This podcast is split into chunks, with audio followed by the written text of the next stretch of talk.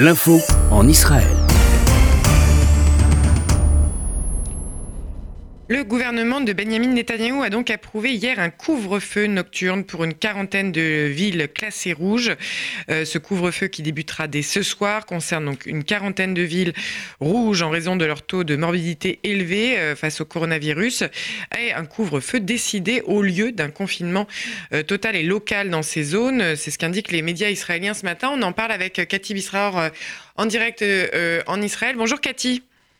Bonjour Marika.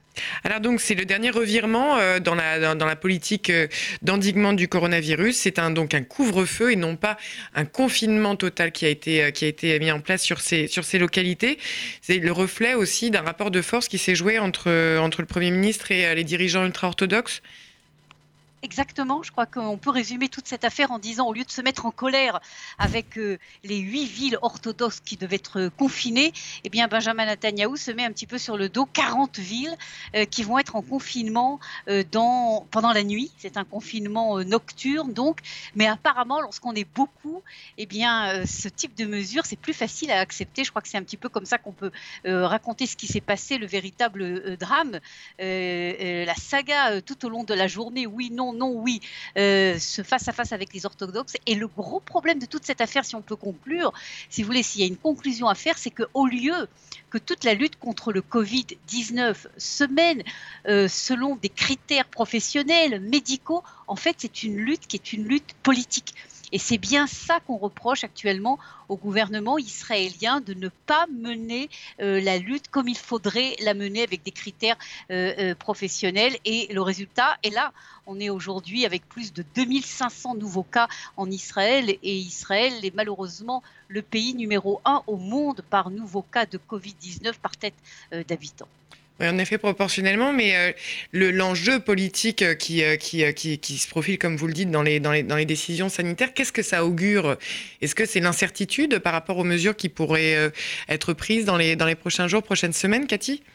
Alors écoutez, c'est l'incertitude totale. Vous avez en Israël deux écoles. ok? La première école qui dit euh, il faut vivre avec le Covid-19. D'ailleurs, ces deux écoles, on les entend un petit peu dans le monde entier, y compris en France. Il faut, on peut vivre avec le Covid-19. Ok, pas question de confinement parce que c'est une catastrophe économique, psychologique, sociologique, etc.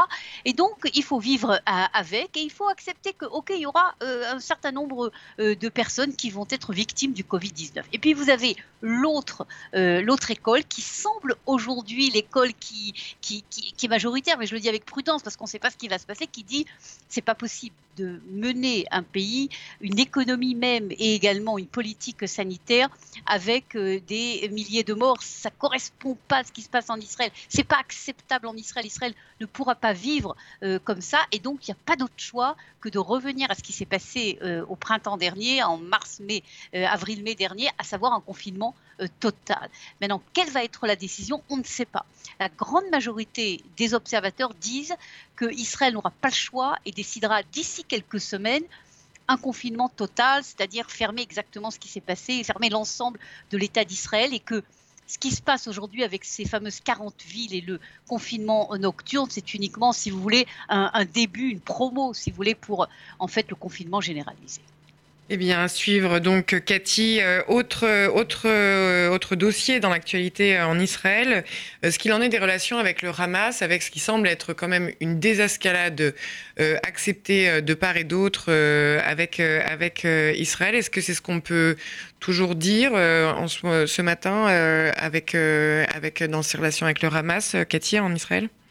Écoutez, je crois qu'on peut dire deux choses. D'abord, première chose, sur le terrain, c'est vrai ce que vous dites, on voit qu'il y a une baisse très claire euh, de, euh, des, violences, puisqu'il y avait eu des ballons incendiaires, ces ballons euh, terroristes qui avaient véritablement provoqué des dizaines d'incendies, ça a une baisse drastique. Donc ça, c'est ce qu'on voit sur le terrain. Le deuxième point, c'est qu'on ne sait pas exactement ce qui se passe au niveau des négociations. Mais c'est clair qu'il y a des négociations, parce que c'est pas possible que tout d'un coup, vous avez une baisse de la violence comme ça par miracle, certainement pas. Et on sait qu'il y a des va-et-vient entre des représentants égyptiens et des contacts avec les Israéliens, c'est en fait un contact israélo-égyptien pour arriver à une accalmie. Et c'est apparemment ce qui est en train de se passer, ces négociations qui sont en train de se dérouler. Le dilemme énorme pour l'État d'Israël, qui a toujours été le dilemme depuis plusieurs années maintenant, c'est d'un côté, Israël ne veut pas de guerre, Israël veut une accalmie, mais d'un autre côté, Israël ne veut absolument pas que cette accalmie soit utilisée, exploitée, si vous voulez, par le Hamas pour s'armer encore un peu plus, pour construire encore plus des roquettes et des armes à dimension euh, stratégique. C'est ça le dilemme. Et c'est apparemment ça qui est actuellement négocié entre les Israéliens et les Égyptiens. Très bien, à suivre donc également. Et euh, pour finir, Cathy, une initiative que vous vouliez euh, souligner, dont on parle, dont on parle aujourd'hui en Israël et qui concerne dans le monde médouin l'accès à la, à la lecture et aux bibliothèques, notamment et en particulier pour les femmes.